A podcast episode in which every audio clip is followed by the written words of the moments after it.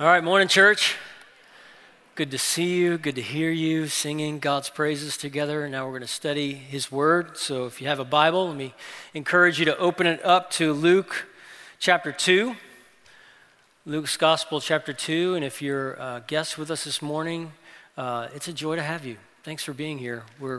We've spent all this month so far, and we'll continue to spend this month thinking about fixing our eyes on Jesus Christ, the Advent, and thinking about the significance of God's arrival on planet Earth, Emmanuel, God with us, and what it all means for our lives and for our mission as gospel people. This is a classic text, Luke chapter 2, so if you'd follow along, I'm going to start reading in verse 8, and then I'll read through verse 20 if you'd follow along as I read. In the same region, shepherds were staying out in the fields, keeping watch at night over their flock. Then an angel of the Lord stood before them, and the glory of the Lord shone around them, and they were terrified. But the angel said to them, "Don't be afraid, for look, I proclaim to you good news of great joy that will be for all the people. Today in the city of David, a Savior was born for you, who is the Messiah, the Lord. This will be the sign for you. You will find a baby wrapped tightly in cloth and lying in a manger." Suddenly there was a multitude of the heavenly hosts with the angel, praising God and saying, "Glory to God in the highest heaven and peace on earth to people he favors." When the angels had left them and returned to heaven, the shepherds said to one another, "Let's go straight to Bethlehem and see what has happened, which the Lord has made known to us." They hurried off and found both Mary and Joseph and the baby who was lying in the manger. After seeing them, they reported the message they were told about this child. And all who heard it were amazed at what the shepherds said to them. But Mary was treasuring up all these things in her heart and meditating on them. The shepherds returned, glorifying and praising God for all the things they had seen and heard, which were just as they had been told. Let's pray. Father, thank you. Thank you that you inspired Luke to give these words and report from eyewitnesses the events that transpired and took place 2,000 years ago. Thank you that you have spoken to us clearly and told us about who Emmanuel is, what his name is, and what the significance of his arrival means for our lives and for the whole world. We pray that you would bring that home to our hearts in a fresh way, that you would mobilize us with a passion for the mission of the gospel in the world.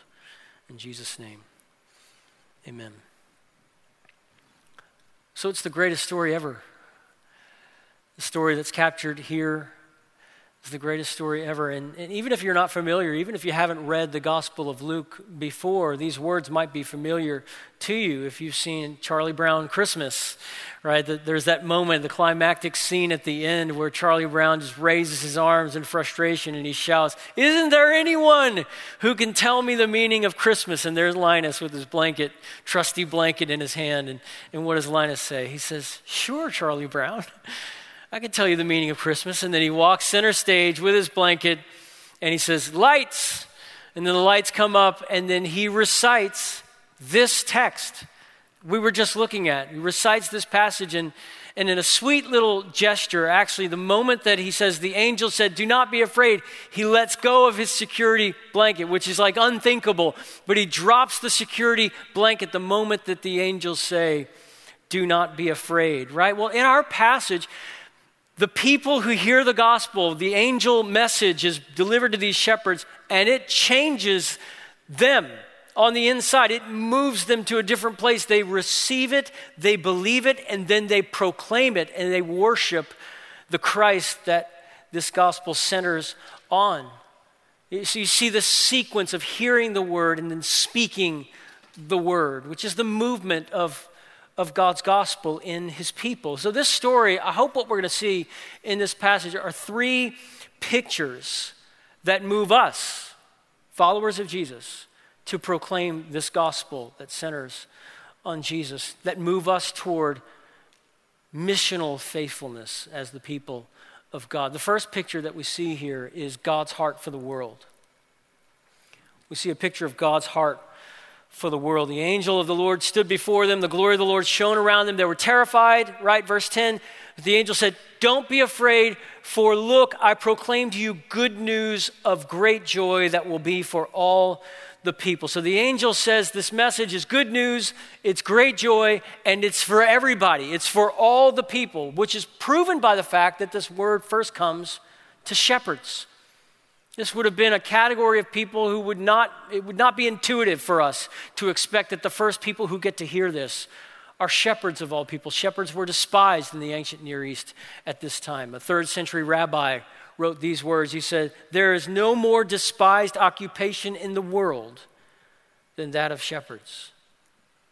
They were looked at with suspicion. Their testimony was not admissible in a court of law because they were just generally regarded as shady people. They were lumped in with tax collectors. They were lumped in with gamblers." One rabbi would say around that period of time, quote, "No one should feel obligated to rescue a shepherd who has fallen into a pit." That's how the world looked at shepherds, and yet here come the angels of all people. They come to shepherds. In other words, even the nature of the announcement and who the announcement comes to signals the nature of the gospel itself. It's a gospel for all people. So of course it comes even to shepherds, right? Here's the takeaway for us. Those despised by the world find favor with God. The announcement of Christ's birth signals this truth that those despised by the world can find favor with God. It was the 16th century Protestant reformer Martin Luther commenting on this passage, and he wrote these words, "Who then are those to whom this joyful news is to be proclaimed? Those who are faint-hearted and feel the burden of their sins, like the shepherds, to whom the angels proclaim the message, letting the great lords in Jerusalem who do not accept it go on sleeping." Word from God, and it reaches the lowly. It reaches even the shepherds. Right? Those despised by the world find favor with God. It's not just the announcement and the nature of the announcement that signals a truth, but the placement of the birth of Jesus signals a truth. And it's this: God removes obstacles to put salvation within reach. Removes obstacles to put salvation within reach. You just think about it for a second. If the angel had said to them, "You will find the baby wrapped in swaddling clothes and lying in a palace," they're not even going to try, right? Because we don't get invites. Shepherds don't get invites into palaces. And if we showed up unannounced, they would laugh us off the premises. There's no way we have access to a place like that, spontaneously showing up at a place like that. But since it's a manger, you'll find him wrapped in swaddling clothes and lying in a manger, lying in a feeding trough for cattle that's been repurposed as a bassinet. Right, well now, I think they'll let us in there. I don't think they'll even notice the shepherd's musk that enters the room with us. I'm not sure they'll notice how dirty our feet are because it'll blend in with everything else. In other words, this is a place where all the obstacles and barriers have been removed. You can come on in here. Even unannounced, you can walk right up. The shepherd's The obstacle has been removed by the detailed providence of God. Here they come to the manger. Why? Because it's good news of a great joy that's for everybody. It's a glorious truth, right? The people, you think about it. So the people who were invited to see Jesus in the manger, in a sense, they're all the wrong people. Mary and Joseph, that's intuitive. Of course, they're going to be there. But everybody else, it's shepherds, and it's the magi from the east. These are magicians. And when you think magicians in the ancient Near East, don't think that, these are people who did card tricks. They're not walking through town pulling quarters out from behind children's ears. That's not the kind of, these are astrologers. These are sorcerers. New Testament scholar at Reformed Theological Seminary, he said, this word for magi, magos, he said, it's the word used for interpreters of astrological signs or dreams. Philo uses that same word, magos, for the Egyptian sorcerers of Exodus chapter 7. Josephus, ancient historian, uses it for dream interpreters. In the Greek of Daniel chapter 2, magoi appear with the Babylonian enchanters and wise men consulted by Nebuchadnezzar to interpret the dream. In Acts 13, it describes Bar-Jesus and Elymas as a magos. Some believed magoi legitimately possessed supernatural abilities. Others deemed them charlatans. So pick whichever one you want, that they have supernatural, almost demonic powers, or they are charlatans. Either one begs the question, what are they doing at the manger? Why do they have courtside tickets? Why do they have front row seats to see the king entering the world? Of all people, right? You wouldn't expect it to be them. If you're part of the religious establishment of the time, you're saying, oh, if there's a party, if there's a birthday party for the Messiah, I should have been invited. I should have been the first to be invited. If you're part of the majority establishment, religious establishment, and you find out that on the guest list are shepherds and sorcerers, you're thinking, I'm glad I wasn't invited. I don't want to go to that place, right? Well, it was a party that God was throwing. They weren't invited, but it's a perfect guest list if you're God and you want the world to believe what the angel said, that this is good news of a great joy, and it's for everybody. It's for the whole world. It's for all people. So you see a picture here of God's heart for the world. You see a picture, second, of God's gift to the world. Picture of God's gift to the world. Don't be afraid. Good news of a great joy that will be for all the people. Today in the city of David, a Savior is born who is the Messiah and the Lord. What do we learn about this gift? We learn, number one, the gift brings joy. Note again those words. I love it. Good news of great joy for all the people. Does that mean that everybody who hears the gospel feels joy at the gospel? Well, no. Lots of people reject the gospel. Lots of people hate the gospel. You and I would hate the gospel were it not for the regenerating work of the Holy Spirit who opened up your heart to see the glory of Jesus Christ on the day of your conversion. He took away your stony, resistant heart, and he gave you a fleshy, responsive heart, and suddenly your eyes saw, and you worshiped, and you came to him with believing faith. So the point isn't that the joy just comes to every person in the world. It's that the joy comes to those who receive the gospel, those who believe this gospel. The joy comes, right? That's the upshot of believing faith in Jesus Christ. In other words, wherever the Holy Spirit opens people's eyes to see the glory of Jesus Christ, there will begin to be this rising joy, this emerging, invincible joy, and it's linked to hope. So it's not just, sort of giddy feelings, and it's not based on circumstances. Anybody can have that kind of joy. It's unshakable joy, and it's linked to an unshakable hope. Think about this, for example. So I've been reading here at the end of the year some Dietrich Bonhoeffer. Bonhoeffer was a person who rose up against the horrors and atrocities of Nazi regime in Germany at the time. He was imprisoned. And when he was imprisoned, he would preach to the fellow prisoners. He would preach God's word to them. And they even let him preach on Sunday mornings. He would even gather a group of people and he would preach God's word every Sunday morning in the prison.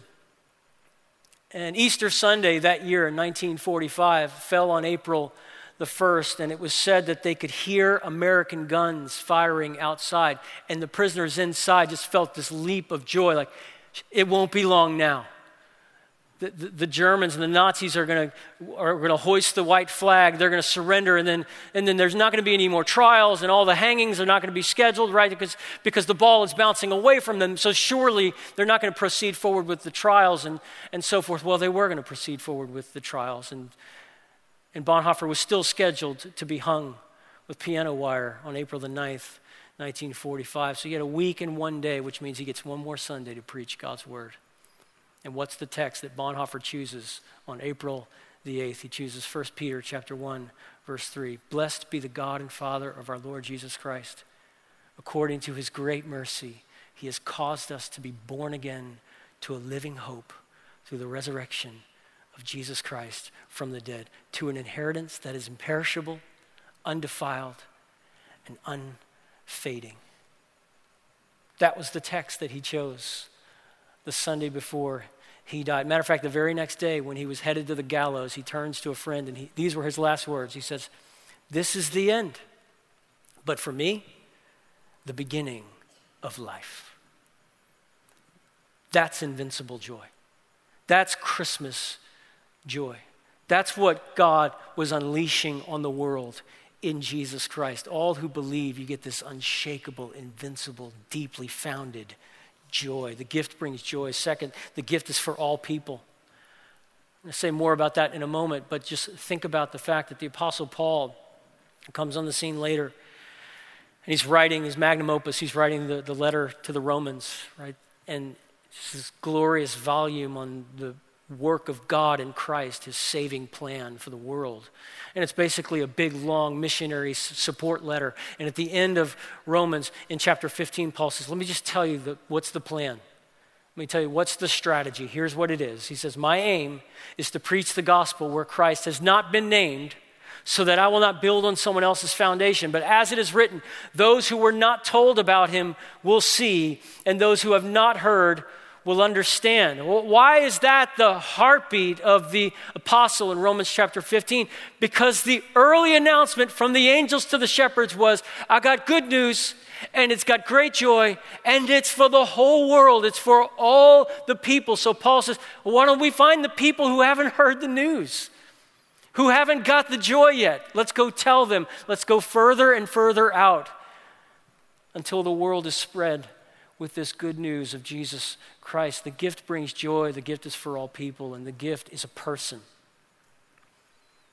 The gift is a person. Today, the angel says, in the city of David, a Savior was born for you, who is the Messiah and the Lord. And it's at this point that the whole passage comes home with all of its power, right? What does the Christian faith announce? It announces that joy comes from God for all in Christ.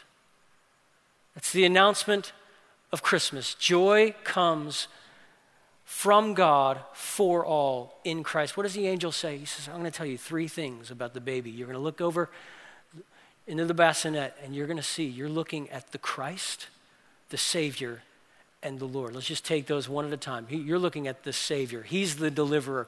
He's the one who liberates us from powers too strong for us. He's the rescuer, right? That's what Savior means. He's the Christ, which means he's the one we've been waiting for. God's people have been waiting for. He is the promised son of Abraham. He is the promised son of David. He will sit on David's throne eternally. He's the king we've been waiting for. That's what it means that he's the Christ, the anointed one, and he's the Lord, meaning he's God. He's worthy of your worship. Right there at the manger, it would be totally fitting to worship him because he's the Lord. He's the Kurios. He possesses the divine name. He didn't look like much on Christmas morning, but that's who he was. There's a writer in the early church recognized as one of the Cappadocian fathers. He was called the theologian at that time. At the late 300s, he was writing, a man by the name of Gregory of Nazianzus. And he was a valiant defender of the Trinity when the Trinity was, when the heat was on and there was error about the doctrine of the Trinity. And he was a valiant defender of that and the truth of the gospel. And he wrote in the late 300s about the mystery of the incarnation, that Jesus Christ is at the same time fully man and yet fully God. And he talks about the tension of that beautiful mystery. Here's what he writes. He was wrapped in swaddling bands, but at the resurrection, he unloosed the swaddling bands of the grave.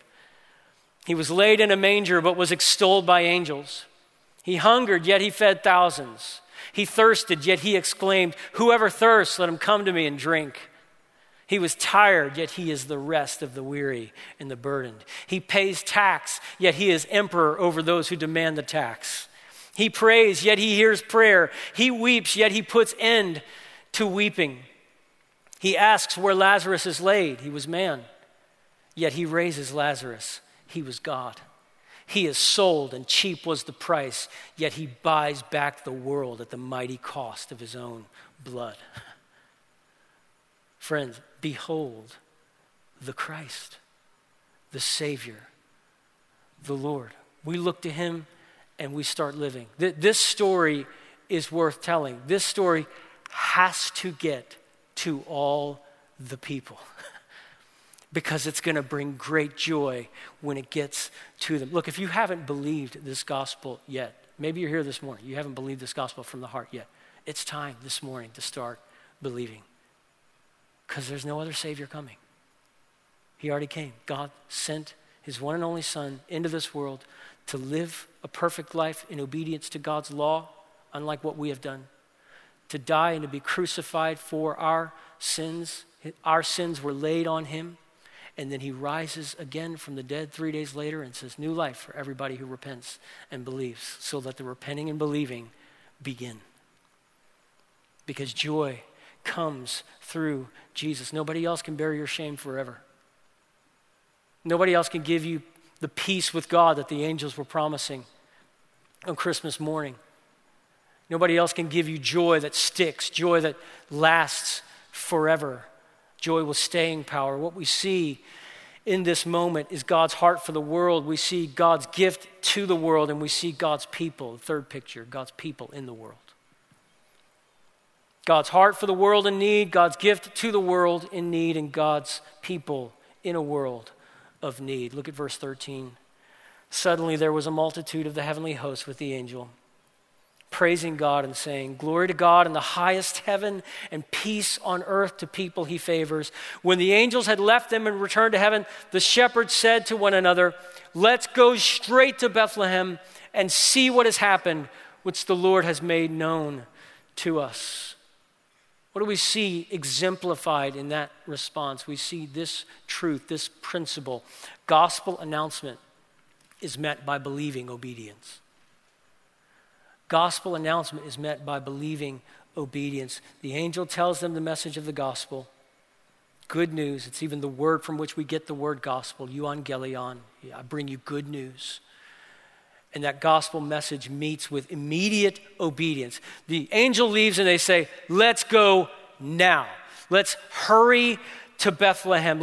And they go with expectant faith. They say, let's go to Bethlehem and see what was told to us and see what the angel said we would see. They're going with expectant faith that's been born in their hearts by God. Literally, in the original language, verse 15 doesn't just say the shepherds said. It's an imperfect tense verb. So it's the shepherds were saying. It's pointing to this ongoing conversation. In other words, when we read verse 15, we're to get the idea that they couldn't stop talking. They wouldn't shut up. They just kept talking about what we had just seen, what we had just heard, the message that they had just heard. They couldn't stop talking about it. And then they don't just talk to one another about it. So they had heard it, they talk to one another about it, and then they get into a room, and whoever's standing in front of them and sitting in front of them, they start telling them about it. Look at verse 16. They hurried off and found both Mary and Joseph and the baby who was lying in the manger. After seeing them, they, here's a proclamation word, reported the message that they were told about the child. And all who heard it were amazed at what the shepherds said to them. But Mary was treasuring up all these things in her heart and meditating on them. What do you see here? You're seeing the shepherds moving from receiving the story to giving the story.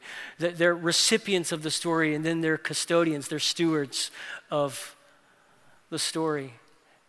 And in the same way that they had been affected and moved by hearing this gospel with believing faith, everybody in the room is moved by hearing the gospel that they're pronouncing, right? So Mary is just drinking it up. She's treasuring every word that's coming out of their mouths. She's treasuring them in her heart. And then it says, all who heard were amazed. So you just see this gospel reverberation bouncing off the wall into people's hearts. It's penetrating deep down into their hearts.